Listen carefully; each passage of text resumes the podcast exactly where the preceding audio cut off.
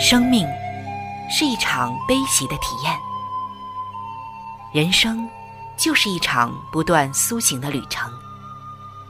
心灵的方向错了，就无法感受生命的喜悦。今天在这里，上帝与你有约。认识上帝是一场盛大的遇见，它能使你沉淀心灵的浮躁，过滤往日的忧伤，带你触摸心灵与生命的神圣所在。上帝说：“你的心需要休息。”各位亲爱的听众朋友，这里是希望福音电台。为您带来的福音节目《触动的心灵》，我是主持人春雨。让我们在这里远离心灵的疲惫，回归上帝的抚慰，触动心灵的每一丝感动，都让它留住。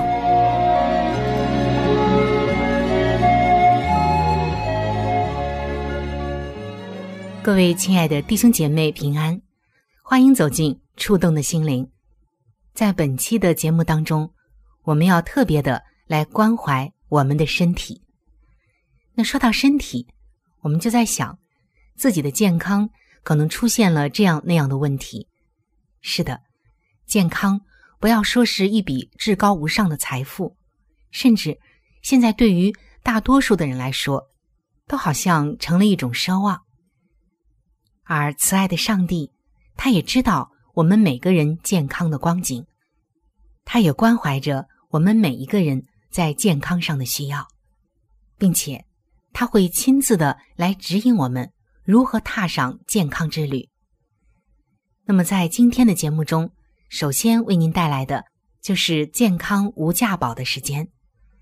从本期健康无价宝开始，我将会和大家推出一个系列，叫做。健康八大要素系列，在以前的节目中，我们也曾经分享过。不过，在这一个系列中，我们将会分享的更加的详细。这健康八大要素也是上帝所赐给我们的。这健康八大要素都是什么呢？这八大要素就是营养、清洁的水、清新的空气、阳光、休息。运动，还有心灵的滋养。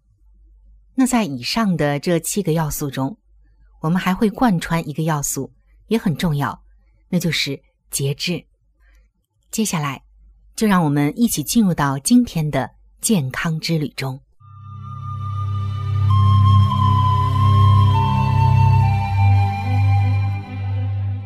各位亲爱的朋友，欢迎来到健康无价宝的时间。在本期的节目中，我们首先要来分享健康八大要素之一的营养。说到营养，那当然是和我们的饮食有关了。我们每一天吃什么、喝什么，这真的是能够造就我们的身体的。这一点啊，不用多说，大家都明白，也都非常肯定。那么，究竟什么样的食物、什么样的营养是最适合我们的？也是最健康的、最有全备的营养呢。在圣经的创世纪一章二十九节就有答案。在这里，上帝说：“看哪，我将遍地上一切结种子的菜蔬和一切树上所结有核的果子，全赐给你们做食物。”这是在上帝创造大功的时候，在伊甸园中为始祖所预备的食物。也是为我们人类预备的最好的食物，一切营养的元素都是含在水果、蔬菜和五谷之中的。有人以为肌肉的力量全靠肉食来供给，其实啊，并不是这样。在五谷、蔬菜、水果和各种坚果中，含有各种营养的成分，足以制造优良的血液，而这种种的营养成分。在肉食中倒没有那么多，也没有这样好。接下来呢，我们就会详细的和大家分享为什么是这样。那我们接着来说，如果人身体的精力和健康少不了肉食的供给，那么起初上帝指定人类饮食的时候，早就把牲畜的肉包括在内了。而创世纪的一章二十九节，上帝所给人类的食谱并没有肉食，在这里，上帝已经指明了各样的五谷、蔬菜、水果还有坚果。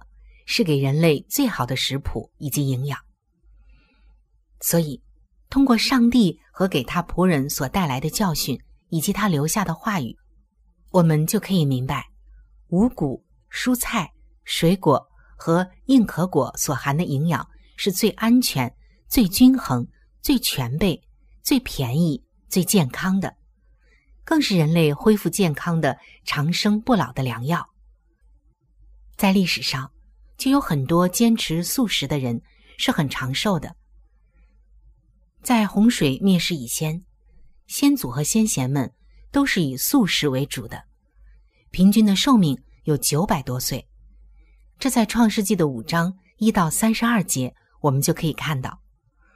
而洪水灭世之后，人类的罪恶增多了，性情凶暴，开始杀生吃肉，寿命。也就逐渐的缩短，直到以色列王大卫的时候，只活了七十岁。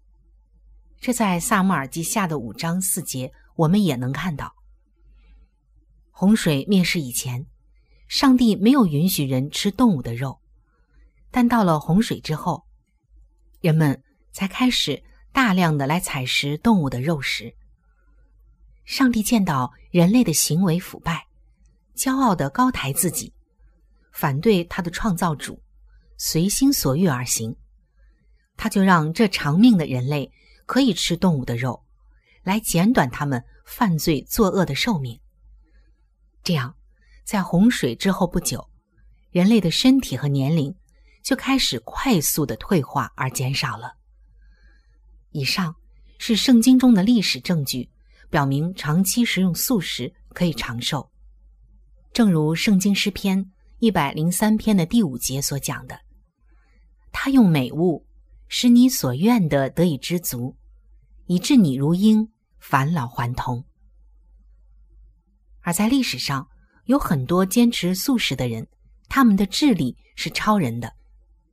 比如圣经所记载的，公元前六百零三年，巴比伦王尼布贾尼撒在位的时候，曾掳掠过耶路撒冷的犹太人。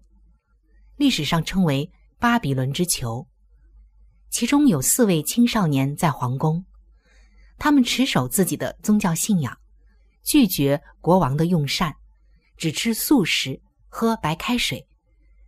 但是他们的身体俊美，智力超人，巴比伦国所有的少年人没有能和他们比的，并且他们胜过全国的术士和用法术的人十倍。这在但以理书的一章一到二十二节，我们能够清楚的读到。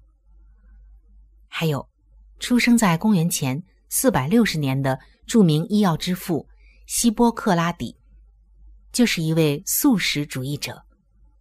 他高寿近百岁，而且他首先发明了用阳光、水、空气、心理、食物等等的自然疗法来医治疾病。因此呢，就闻名世界，被历史学家称为是世界医药之父。还有两千五百年前的素食主义者之父，古希腊哲学家、天才的数学家华达格达斯，他是直角三角形定律的发明者。另外，像美国政治家、科学家富兰克林等等，他们都是素食主义者。另外。很多的研究还有报告，经过一些实践呢，就发现坚持素食能增强持久的耐力，而这些可是有数据可以说明的。在人类体育运动史记载和目前世界欧美历史学家、医学家、营养学家已经共同的认识到，素食运动员在赛场上的表演以及耐力，往往。比肉食运动员出色得多。所以他们有了一个总结，就是这些医学家、营养学家和体育专家们共同的研究就证实了，素食之所以能够提高耐力，证据就在此，在哪里？在肝糖的数据上。肝就是我们的肝脏的肝，糖就是糖果的糖。那这个肝糖，它是一个可以测量的数据。这些专家们就发现。肝糖的含量在不同摄取食物者的身上是不同的。他们通过检测就发现，长期吃水果、五谷、蔬菜、坚果等等的人，每一百克肌肉中肝糖的含量是三点五一克。运动员能够在场上坚持一百六十七分钟，而肉食与素食混合者，每一百克肌肉中肝糖的含量。是一点七五克，运动员能在场上坚持一百一十四分钟，而完全以肉食和动物食品为主的人，每一百克肌肉中肝糖的含量只有零点六三克，运动员在场上仅能坚持五十七分钟。此外，专家们还发现，坚持素食可以治疗疾病，营养全备的自然素食。不仅仅使得我们的机体健壮、耐力增强、智力也能提高，而且还可以治疗各种的疾病。当然，在这里我们要特别强调的就是，不是任何的疾病素食都能够治疗，但是却会进一步停止自我伤害。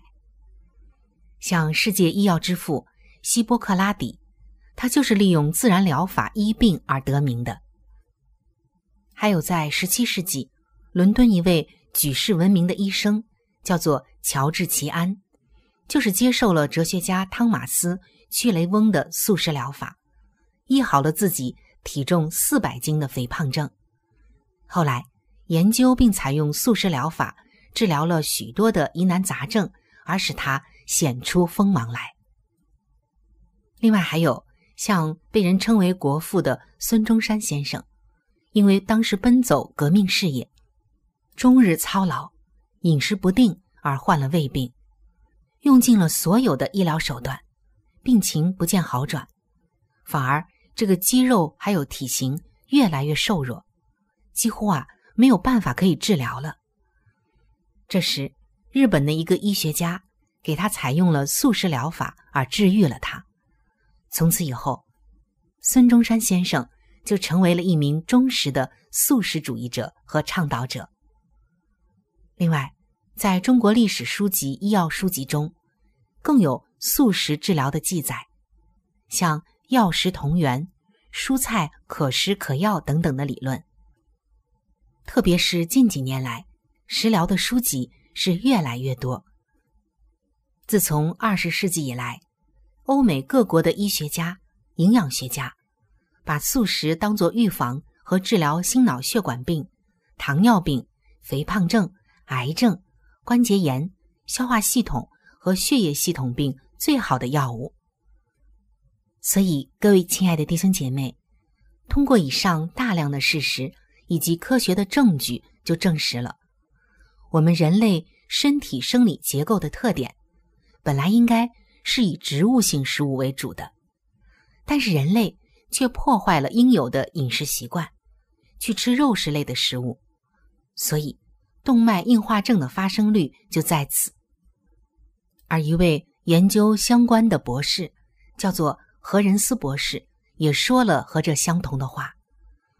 所以，植物性的食物如果配备科学合理、操作过程合理，也就是烹饪合理的话，那么是完全可以。给我们的身体提供全备的营养的，在新约圣经约翰三书的二节，这里就写道：“亲爱的弟兄啊，我愿你凡事兴盛，身体健壮，正如你的灵魂兴盛一样。”上帝已经亲自的启示和祝福我们，希望我们的身心获得完全的健康，而这种完全健康的获得。不但是仰赖基督口中所说的一切话，还有就是我们所吃的食物。在圣经马太福音的四章四节，这里写道：“人活着，不是单靠食物，乃是靠着上帝口里所出的一切话。”也就是说呢，我们灵命的健康是靠着上帝的话语来滋养，而我们身体的健康是要靠着正确的饮食、完备的营养所滋养，使我们的品格成圣。要达到这一点的前提。我们的身体首先要获得健康，身体的健康、心灵的健康，这都是互相关联，而且互相会影响的。亲爱的弟兄姐妹，说到我们的营养，也就是我们的食物，要怎样做更好呢？其实通过创世纪的一章二十九节，我们就知道，纯天然的食物是最好的，它们也是最安全。最均衡、最全备，同时也是最便宜、最健康的。上帝在完整的食物里，早就已经最合理的给我们搭配了各种的营养素，各种营养素是最平衡的。而人类过度加工的食品，或者又提炼出来的食品，往往会打破这一切。所以说，最天然的食物就是最好的。也是上帝所赐给我们的最适合我们、最健康的食物。那如果说到烹饪方法，也很简单，那就是越简单越好。过度烹饪会让食物的营养流失很多。这个过度烹饪呢，一个就是程序上，一个呢就是加过多的调料。想要知道怎样吃最健康，我们可以浓缩成一句话，那就是。最自然的食物，用最简单的方法烹饪，就是最有营养的，对我们最健康的。这样不仅仅在烹饪的方面会节省很多的时间，而且我们的身体也会受益良多。再有就是，我们要吃当地当季的食物。上帝是最慈爱的，他给居住在全球各地的人，生活在。不同纬度、不同经度的人群都有最适合他们的食物，所以当地当季的食物就是最好的。同时呢，它也是最便宜的，是不是也为我们省钱了呢？所以说呀，上帝真的是最爱我们的。好的，那以上我们说到什么样的食物是对我们最健康的、最完善的，在下一期的健康无价宝时间。我们还要接着和大家分享具体的一些营养素，我们将会详细的进入到营养素，还有怎么来吃、怎么来选择食物的分享中。欢迎您能够到时收听。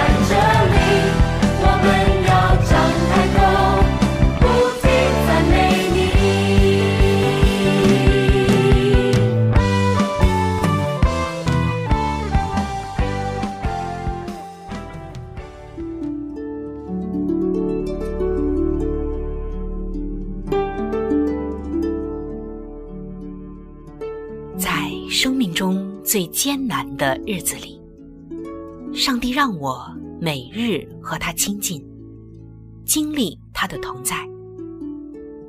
借着每日灵修，他使我走出了生命的低谷，一次又一次的使我重新找回了新的生命和喜乐的泉源。上帝借着每日灵修。来证明他的同在、顾和关怀，使我与他建立起更加亲密的关系。要想有健康的属灵光景，就需要每日与主同行。请您与我一同进入每日灵修。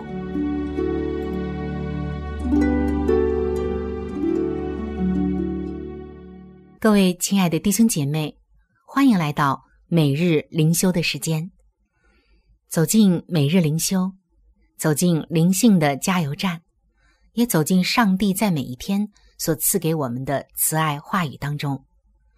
首先邀请您和我一起来分享今天每日灵修的主题经文，记载在圣经路加福音的五章十六节。耶稣却退到旷野去祷告。今天每日灵修的主题是花时间亲近上帝。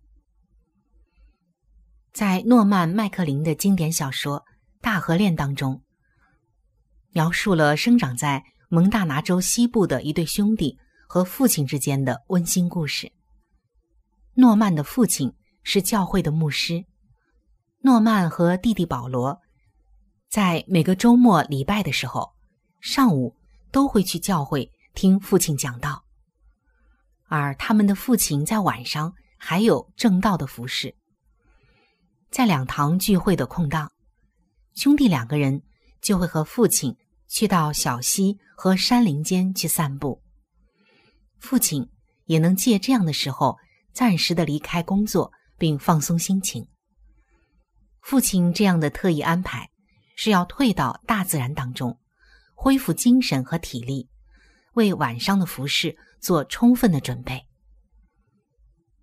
我们看到，在圣经新约的福音书中，有很多地方都记载了耶稣在城镇、在山上教导众人，并使那些被带到他面前的病人得到医治。耶稣与众人的互动，都是忠于人子的使命，那就是为要寻找拯救失丧的人。然而，路加福音也提到了耶稣常常退到旷野，他在那里花时间与天父交流，在祷告中重新得力，好再一次回到岗位执行他的使命。亲爱的弟兄姐妹，当我们尽心竭力的为主做工，应当要牢记，耶稣常常会退到安静的地方。如果对耶稣来说，与上帝独处是至关重要的，那对我们来说，难道不是更加重要的吗？愿我们每一天都能够有规律的花时间来亲近天父，从他那里得着充沛的力量，继续的来服侍主。亲爱的弟兄姐妹，旷野会让你联想到什么样的地方呢？你会在什么时间和地点，单单的？来亲近天赋上帝呢？感谢亲爱的主耶稣，他以他的榜样来提醒我们，需要花时间与天赋来独处。我们也需要天赋的恩典和力量，使我们那常常感觉疲惫的心灵得到更新。各位亲爱的朋友，我们今天的节目到这里就要向您说再见了。我真诚的邀请您来认识这一位爱你的上帝，你的人生将会成为蒙福的人生。在我们这里，也为您预备了圣经，还有来帮助您来了解基督教信仰的资料，都是可以免费的赠送到您的手中的。如果您需要，或者是想和我联系的话，那我是非常的欢迎您能够写信，或者是发电邮给我。来信请寄：香港九龙尖沙咀山林道二六杠二八号。山是大山的山，林是树林的林。香港九龙尖沙咀山林道二六杠二八号。您写“春雨收”就可以了。春是春天的春。雨是雨水的雨。如果您想发电邮的话，请记我的个人邮箱，我的邮箱是 c h u n y u at v o h c 点 c n。我们的网址是三 w 点 x i w a n g r a d i o 点 org 我期待着您的来信。愿上帝的爱伴随您一生。我们下期节目再会。